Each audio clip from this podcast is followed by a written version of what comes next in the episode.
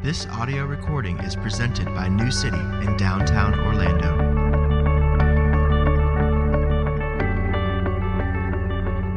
Uh, as I said in the introduction, uh, life is really hard. Uh, the older I get, the more I realize that the Christian life is very hard, that we suffer hardships and we endure pain.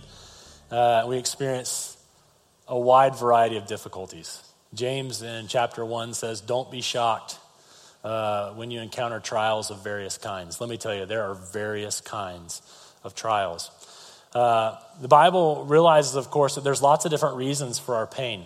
We live in uh, a, a, a, cursed uh, creation that's broken and falling, and there's things like famines and tsunamis. Um, we, we live uh, and we get sick and, and eventually die, or we love people who get sick uh, and eventually die. Um, if you think about it, um, the, the sins of other people uh, hurt us. They really do hurt us in significant ways. Um, I'm growing, uh, the older I get, the more I'm realizing how much my sin hurts other people. And I'm also beginning to be hurt myself by my own sin. And so that's painful. But one of the ways in which the Bible talks about us experiencing pain that we tend to not think about very much in the American church is that, is that every Christian has an opposition, is that every Christian experiences persecution and affliction. So, one of the reasons life is hard is because I have these things that I want to do and I don't have the capacity to do them. I'm not God. Another way in which life is hard is that there are other beings outside of me, opposed to me, uh, looking to hinder me and stop me from doing what the real me wants to do in advancing Jesus' kingdom.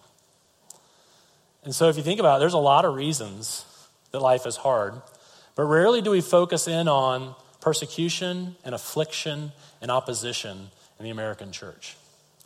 But it's in this book, First Thessalonians, that we've been studying. We've been referring to it over and over and over that Paul and Timothy and Silas entered into Thessalonica. They experienced incredible fruitfulness in the gospel. After three weeks, they were run out of town. Uh, the jealous Jews that chased them out of town chased them to two other cities, and out of those cities, uh, they heard later, uh, found out later that while they were being chased out, uh, the new baby believers, the, the infant Christians in Thessalonica, were being persecuted severely and even dying for their faith.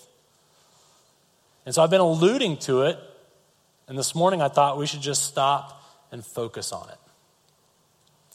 Uh, the passage from 1 Thessalonians that I'm going to read is really long. In fact, it's a chapter and a half.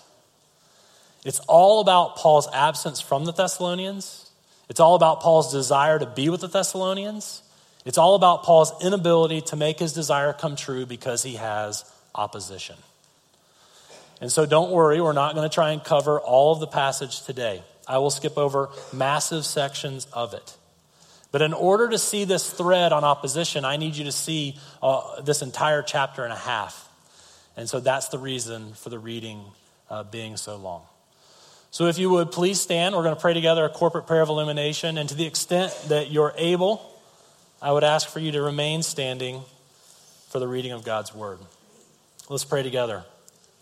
Guide us, O God, by your word and spirit, that in your light we may see light, in your truth find freedom, and in your will discover your peace through Jesus Christ our Lord. Amen. From 1 Thessalonians chapter 2 verse 13 through the end of chapter 3 again to the extent you're able remain standing. And we also thank God constantly for this that when you received the word of God, which you heard from us, you accepted it not as the word of men, but as, as what it really is the word of God, which is at work in you believers. For you, brothers and sisters, became imitators of the churches of God in Christ Jesus that are in Judea. For you suffered the same things from your countrymen as they did from the Jews, who killed both the Lord Jesus and the prophets and drove us out uh, most of the older translations will say they have persecuted us. It's the word for persecution. They displease God and they oppose all mankind by hindering us from speaking to the Gentiles that they might be saved. So, as always, to fill up the measure of their sins, but wrath has come upon them at last.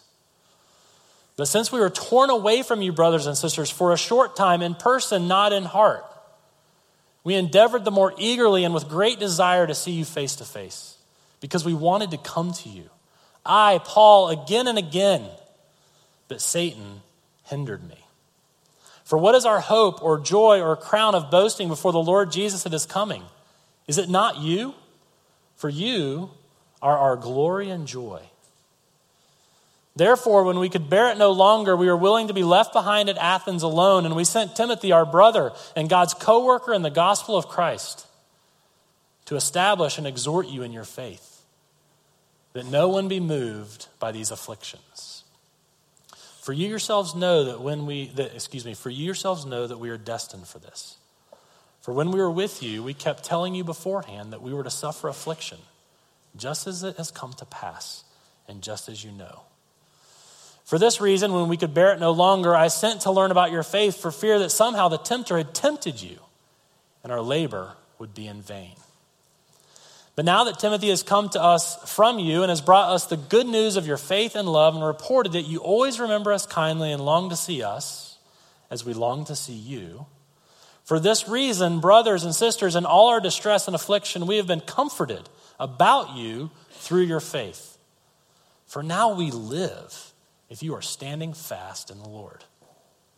For what thanksgiving can we return to God for you for all the joy that we feel for your sake before our God? As we pray most earnestly, night and day, that we may see you face to face and supply what is lacking in your faith. Now may the God and Father Himself and our Lord Jesus Christ direct our way to you. And may the Lord make you increase and abound in love for one another and for all as we do for you so that he may establish your hearts blameless in holiness before our God and Father at the coming of our Lord Jesus with all his saints. This is God's word. Thanks be to God. Please be seated. Again, in case you just joined us during the reading of the text, we're not going to study all the text. I, I wanted you to see a particular thread, a particular theme that runs throughout the text. And that's the, that's the theme of opposition. Uh, the Greek word in the New Testament behind the English word to persecute literally means, as it states in verse 15, to drive out or to expel. Uh, the Greek word behind the English word affliction in verse 2, 4, and 7 of chapter 3 means to press or to hem in or to constrain. And so, affliction and persecution in your English Standard Version, these two uh, Greek words most often used for the opposition we face, uh, the, the two words most often used in the Bible, they are in a sense the opposite of one another. Literally, affliction is stopping someone who doesn't want to stay. And persecution is driving someone out who doesn't want to go. And so, in a literal, literal sense, they're actually the opposite of one another, but, but metaphorically and practically, they're the exact same. In both of them, someone outside of you is trying to keep you from doing what you want to do. And so, this sermon is all about the opposition that Christians experience when they try to live for Jesus. The opposition, the adversity that we experience when trying to live for Jesus. Again, I can't unpack the whole passage, and I can't even show you everything in this passage about the opposition, but I want to show you three things. I want to show you that the opposition is absolutely inevitable in the Christian life. I want to show you that any opposition is fertile ground for temptation. And I want you to know that the outcome of the opposition is already established. So, first, the opposition is absolutely inevitable in the Christian life. Okay? If you look at your passage, Paul makes it really clear in verses 3 and 4 of chapter 3 that affliction was absolutely inevitable for the Thessalonians. Look, look at the end of verse 3. For you yourselves know that we are destined for this, that is, affliction. For when we were with you, we kept telling you beforehand that we were to suffer affliction, just as it has come to pass, and just as you know. But not only the Thessalonians, the Bible teaches as a whole that opposition and persecution and the attacks from the enemy uh, are absolutely inevitable for every Christian, for every genuine Christian. Not just in certain parts of the world at certain times, but every Christian in every time.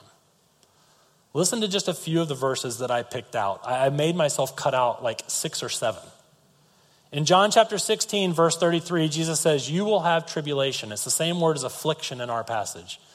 You will have pressing in in this world. In John 15, 20, Jesus said, Remember the word that I said to you, a servant is not greater than his master. If they persecuted me, they will also persecute you.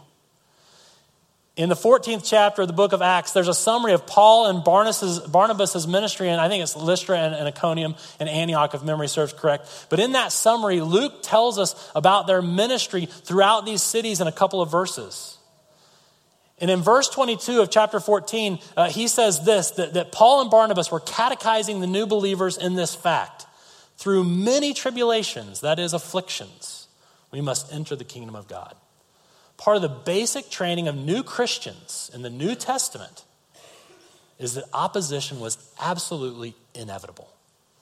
That a believer's path into paradise is a path through many, many, many afflictions.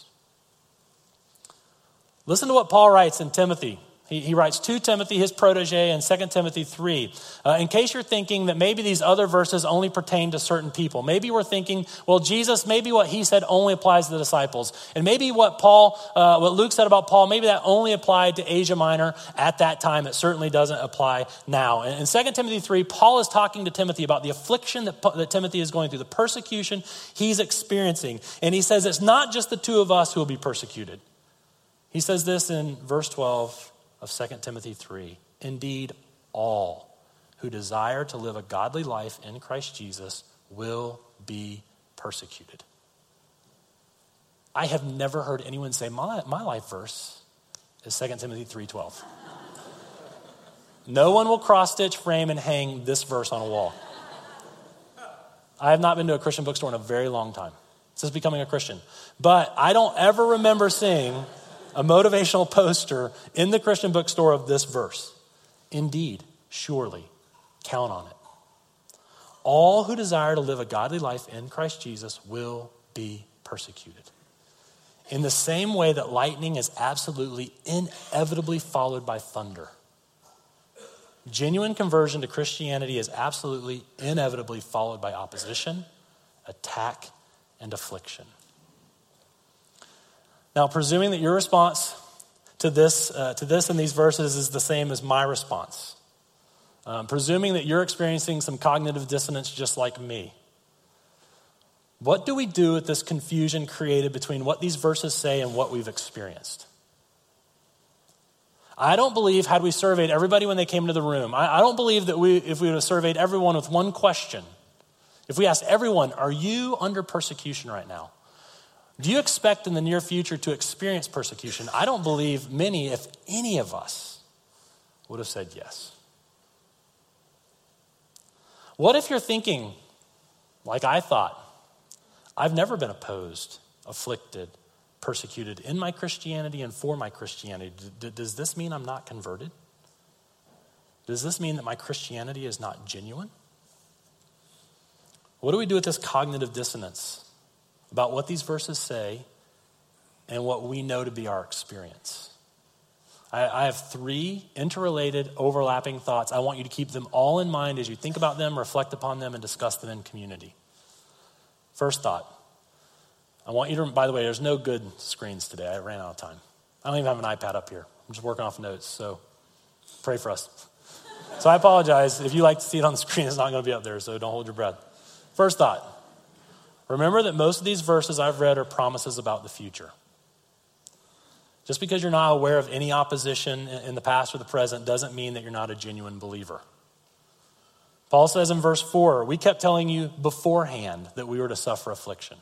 Jesus says in John 15, they, they will persecute you. John 16, you will have affliction. Paul told Timothy, all will be persecuted. You can't unhear what I just told you, but this may be your warning of something that's about to happen. Second thought maybe this is an indicator of the extent to which we're, quote, desiring to live a godly life. The most inclusive verse I read to you is 2 Timothy 3:12. Paul doesn't just tell Timothy, "Hey, it's me and you. It's just us suffering affliction." He says all who desire to live a godly life will be persecuted.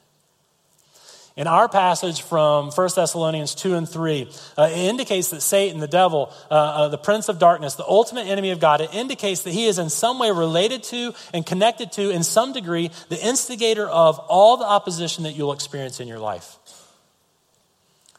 And while the opposition or the hindering can come from other humans, that's chapter 2, verse 16. And while the opposition can come directly from Satan, that's chapter 2, verse 18, Paul seems to indicate in chapter 3, verse 5, that Satan is involved in all of it.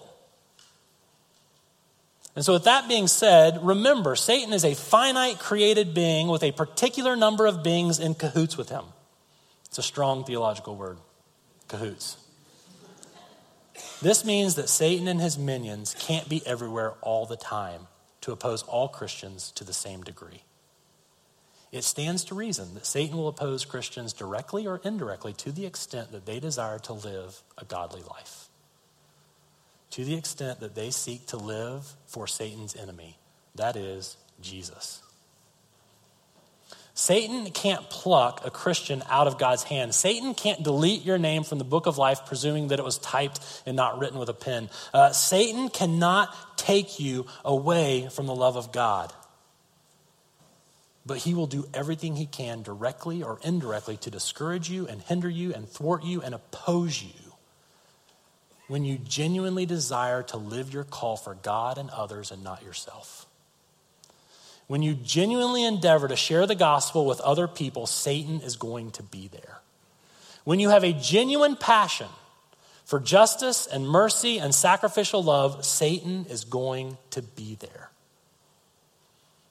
Our lack of experiencing opposition may tell us the extent to which we're truly desiring to live for God.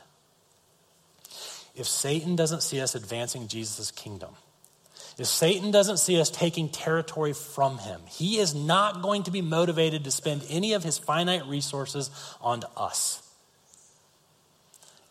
In Thessalonica, an incredible explosion of the gospel is happening in three weeks.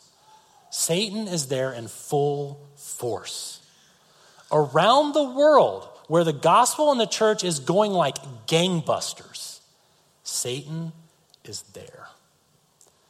In a declining church like America, where individuals are wanting to be faithful to Jesus and the Bible, he is there.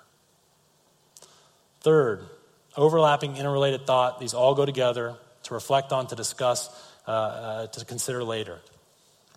Maybe we've experienced opposition, that is, persecution and affliction, and we didn't understand that that's what we were experiencing. Maybe we've experienced opposition and didn't understand it as such. I'll never forget seeing the footage on the local news in Colorado Springs of a woman walking through the grocery store with a knife in the lower left uh, portion of her back.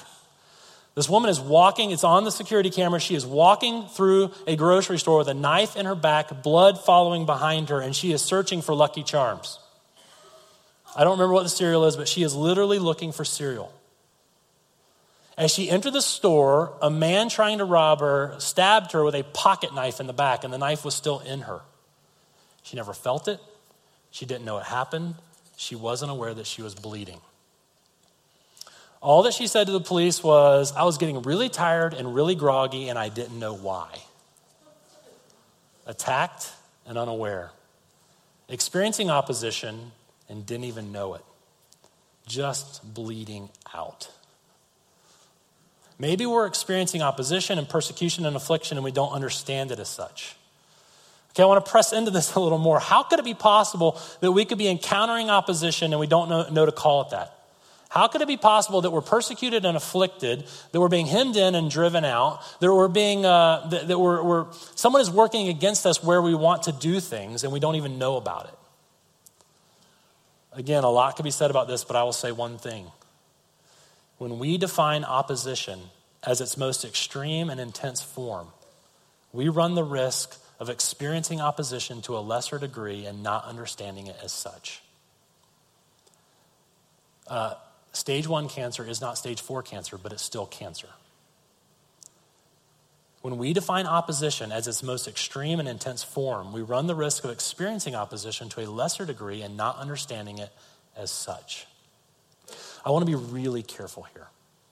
I, I don't want to in any way to minimize or make light of uh, the intensity of the opposition that many of our brothers and sisters experience around the world. So I want to be careful. You know that we're, we're very much connected to nine church plants uh, in the global cities of India. in those church plants, many of their converts, if they're baptized, they will be disowned and disinherited by their parents. That is a big deal in the caste system of India.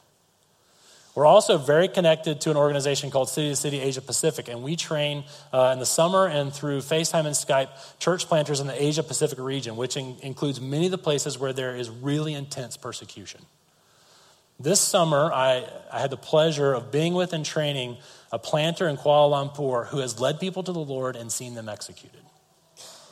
So I'm not trying to make light of what our brothers and sisters experience around the world. All I'm saying is if that is all we have as a definition for persecution, we might, might be persecuted and not know it. The Bible speaks of a range when it comes to opposition, when it comes to persecution, when it comes to affliction. Actually, if you look at chapter 2, look there with me, you can see a range in verses 14 through 16. Paul says in the second half of verse 14, For you suffered the same things from your countrymen as the Judean Christians did from the Jews. And then in verses 15 and 16, the range of things uh, that has been experienced goes everything from martyrdom uh, to being hindered in their efforts to evangelize their neighbors. And again, I think that this is a more intense range than what most of, us, most of us have experienced. I'm just trying to say the point is this there's a range when it comes to opposition. Let me add to it and illustrate it this way. Do you remember that place in Matthew chapter 16 where, where uh, Jesus is telling his disciples, I'm going to go to Jerusalem. I'm going to suffer a lot. I'm going to be crucified, but I'm going to be raised to life on the third day. You remember in that section, uh, that narrative, you remember what Peter did? The guy who Jesus just said, Hey, you're Peter, and on this rock I'm going to build my church, and the gates of hell shall not prevail against it. Peter pulls him aside and says, He rebukes him. It says in the Greek, he rebukes him and tries to keep him from thinking this, this, this way about suffering and sacrifice, about dying for his people. What does Jesus say to Peter? He says, Get behind me, Satan. Satan is, is a Hebrew word transliterated into the Greek that just means opponent, it just means adversary, it just means enemy. But what does he say next? You're a hindrance to me. You're hindering me. That word should sound familiar. You're not setting your mind on the things of God, you're setting your mind on the things of man. What does it tell us? Included in the list of opposition and adversity and being hindered, included in that list could be other followers of Jesus trying to get us to not live sacrificially and radically for Jesus. Some of you were attacked and mocked and shamed when professors found out that you were a Christian. That's opposition. That's persecution. It's affliction. It may not be stage four, but it's at least stage one. Many of you have family and friends who try to talk you out of living more obviously and more radically for Jesus. Some of us, not me, I shouldn't have said us, I try to include myself, but this is not a great place to do it. Some of you have bosses who have made it really clear that your advancement in their company is based on doing whatever it takes for the company to succeed, regardless of what it means for others, whether that be clients or competitors. All of us have been told by our culture and by our context it's hip to be compassionate, but you cannot be hip about the most compassionate one ever. All of us have been told by our culture and our context it's great to be concerned about the world, but don't think about the creator of the world. We've been told, hey, look, it's cool to be, to be, to be hip on justice. But just don't mention the God who decides what's just.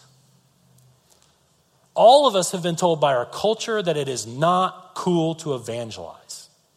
And if we do, we will be that person who evangelizes. Nobody wants to be that person. In Ephesians 2, Paul says that the very first thing Satan does in attacking us is he gets us to like our culture. He calls it the pattern of this world.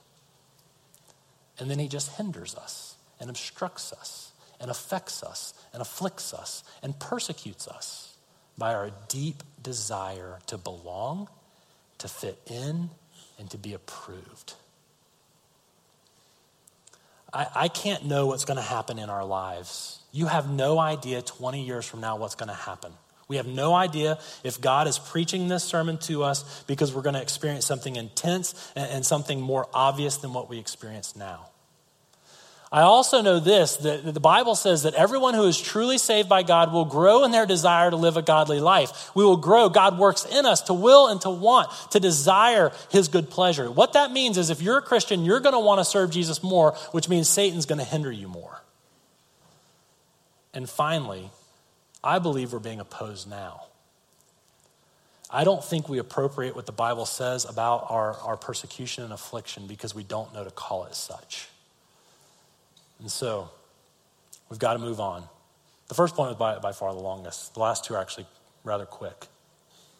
All I wanted to do in the first point is say that opposition is absolutely inevitable in the Christian's life. But now I want to look at the passage and see that any opposition is fertile ground for temptation. This is what I want you to catch in this point. Whether you've identified some current, let's say, stage one opposition, or, you, or you you may one day face some sort of stage four opposition. What is at stake in any and all opposition is your faith. What is at stake and what is being fought for is the extent of your faith, is the depth of your trust in God, in His promises, and in His gospel. Look at the passage.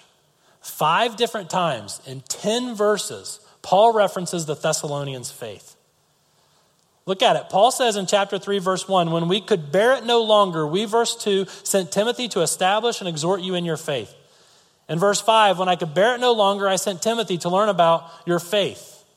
Notice that Paul, he doesn't send Timothy to find out how many have died. He doesn't say how many have lost their jobs. He doesn't say how many are missing. He doesn't say how many are imprisoned. He just says, go find out about their faith.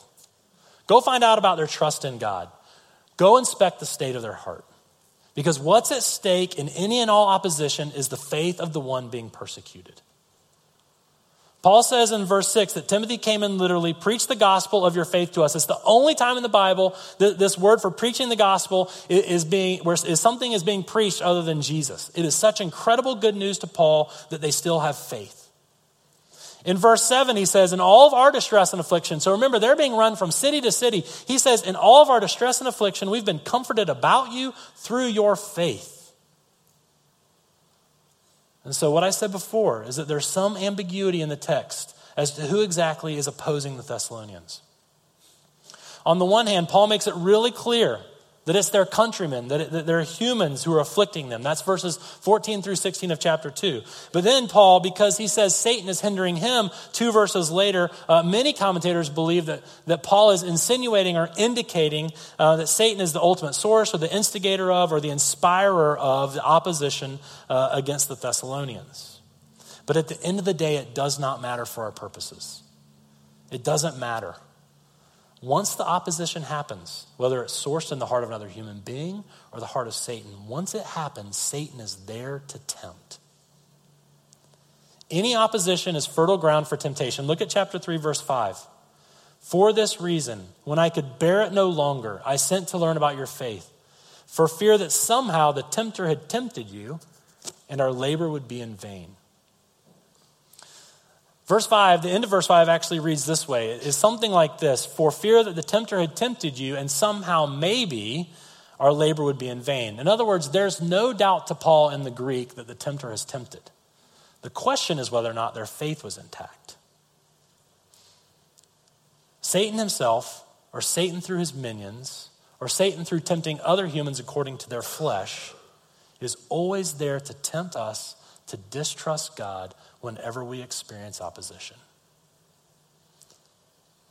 Opposition, regardless of from where it comes, is fertile ground for Satan's temptations.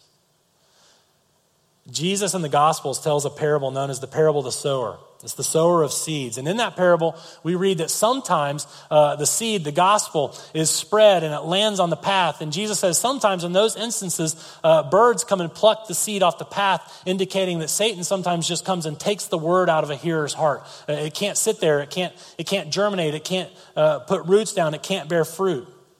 But Jesus also taught in that same parable that with some folks, it will appear for a while as though they believe the word. But Jesus says that in time, their lack of roots and their lack of real health and their lack of real faith will be exposed by what? Persecution and affliction. So, in other words, when the opposition happens, they fall away, they wither, they don't make it. By the way, in the parable, uh, persecution is the sun rising. What can you count on every day? The sun rising.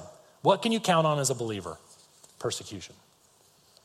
The point is this sometimes humans oppose us in a variety of ways in our endeavors to live for Jesus, and Satan recognizes that opportunity and he shows up to whisper things in our ear.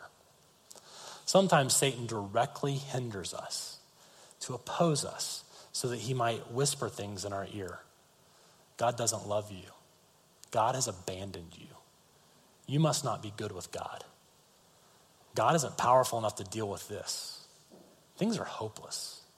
This isn't worth it. This is too much. If you recant now, if you renounce your faith now, you've got a little bit of time left to live a good life. Give in while you can. Or Satan could whisper to us, you should be less radical about your faith. You should stop telling people about the, the gospel. Stop telling them about the good news. It doesn't look like good news to me. Satan will whisper in our ears, You must not be that valuable to God. There are probably some Christians that he really loves, but it doesn't look like you're one of them. Satan will whisper in our ears, God must be paying you back for that sin you keep committing. He's not really gracious. He doesn't really save you by grace, He makes you pay for it. You see the point? What Satan is trying to do in the opposition against us is to get us to distrust God, to not believe the gospel, to not believe the promises of God about the past, the present, and the future. It doesn't matter from where it comes. All that matters is that Satan will be there to tempt. One last thought on this text before I go to our, our last point. One, one of the Bible's favorite metaphors for faith is found in verse 3 and verse 8. One of the Bible's favorite metaphors for faith, especially in the context of suffering, is verse 3 and verse 8 of chapter 3. Verse 2, we sent Timothy to establish, strengthen, build, up you, build you up in your faith. Verse 3, so that no one will be moved by these afflictions.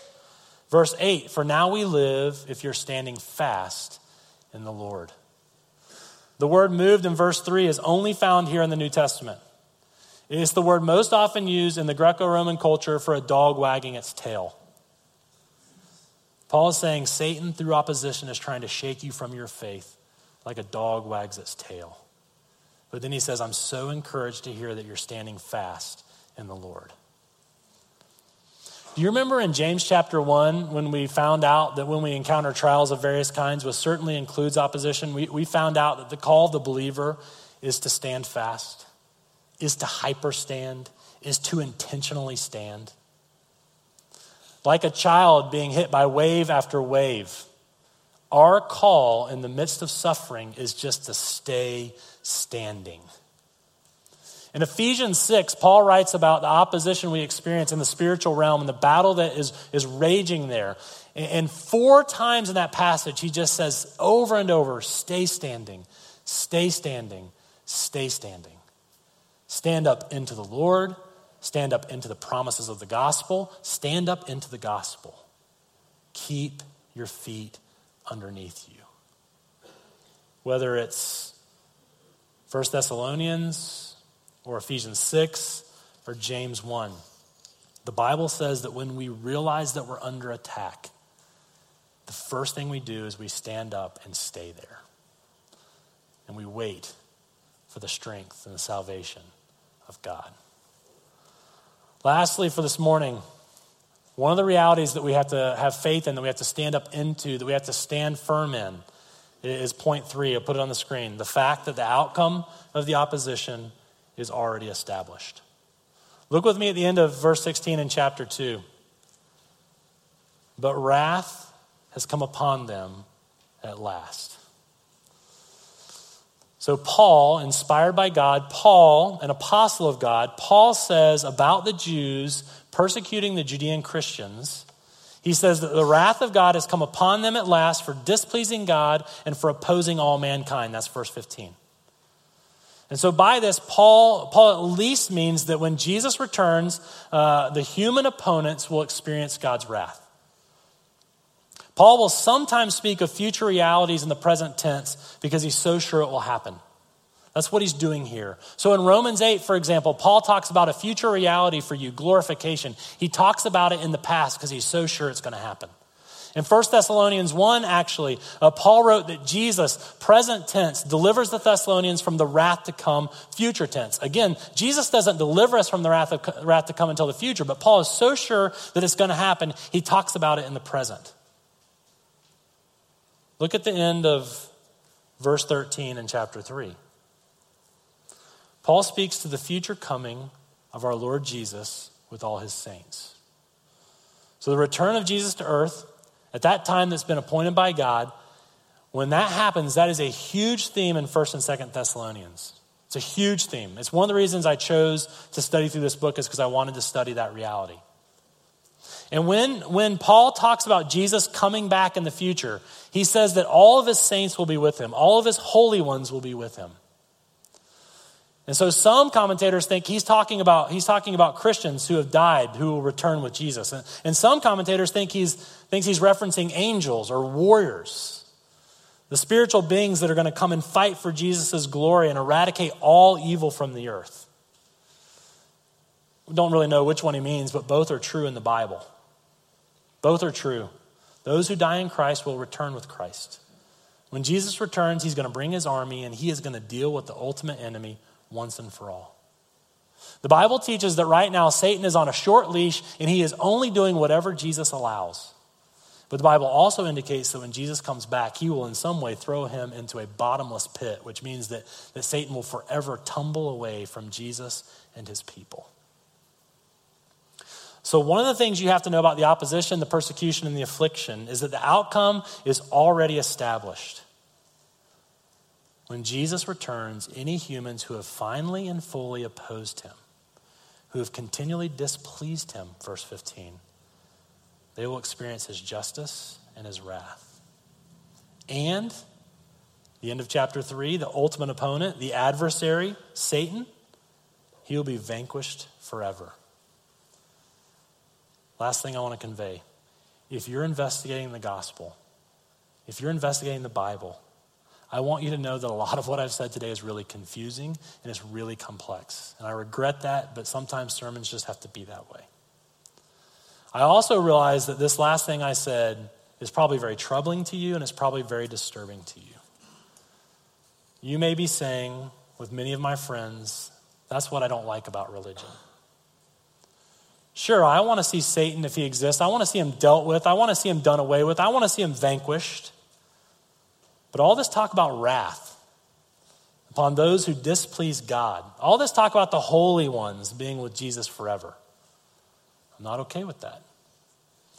Because I've lived long enough to know that nobody's perfect. I've, I've lived long enough to know that there's no one who's holy. I want you to know that I absolutely agree with you. I don't like religion either, but I love the gospel. Religion says that bad people will be punished by God and good people will, will be rewarded by God. But the gospel says that some bad people will be punished by God, but other bad people, by grace through Christ, will be rewarded. The gospel doesn't assume that some are good and some are bad. The gospel assumes that we're all bad, and some run to Jesus and find salvation in him. Do you realize that Paul, 15 to 17 years before writing 1 Thessalonians, was a persecutor of the church? Do you remember how he said in 2 Timothy 3, all who desire to live a godly life will be saved? Prior to that, in 1 Timothy 1, he reminded Timothy that he was, quote, a persecutor and an arrogant opponent, opponent of Jesus and his church. Did you know that the man who wrote this book, who talks about Jesus coming with his holy ones, is a man who oversaw the execution of Christians uh, uh, 15 years before? Do you realize that this man was a leader of the organization of which he speaks in chapter 2 when he talks about the, the Jews in, in Jerusalem and Judea persecuting the Christians? If Paul was a preacher of religion, he'd be done. But Paul's a communicator of the gospel. This is the gospel. Paul isn't saying, I'll be on Jesus' side when he returns because I'm holy. He's saying, I, a persecutor of the church, will be with Jesus because when he was holy, he died for my sins. The irony of ironies is when Paul talks about the Jewish persecutors of the Judean church, he's talking about the organization he used to lead. When Paul says that, that they will experience wrath, he's not saying that he doesn't deserve wrath. He's saying that Jesus on the cross took his wrath, and he is hiding in that. Listen, the guy who wrote most of the New Testament was one of these persecutors. It's not about who's good and who's bad, it's about which bad people run to Jesus and embrace his gospel. Let's pray. Most gracious God and Heavenly Father, we thank you for this salvation we have in Jesus Christ.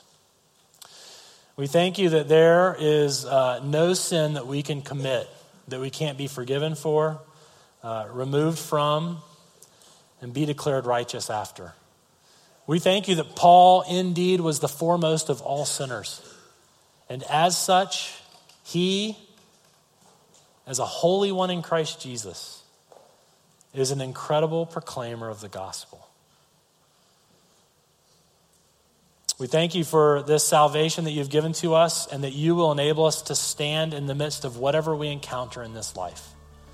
We pray, Holy Spirit, that you will in the future bring to mind whatever from this sermon you need to use in making us stand and making us courageous, in making us more humble, and making us more dependent upon you. We've endeavored to look through this book and we have found this passage that doesn't automatically resonate with us. We pray that you would help us to see your truth in it and your truth for us in it. In your name we pray, Lord Jesus.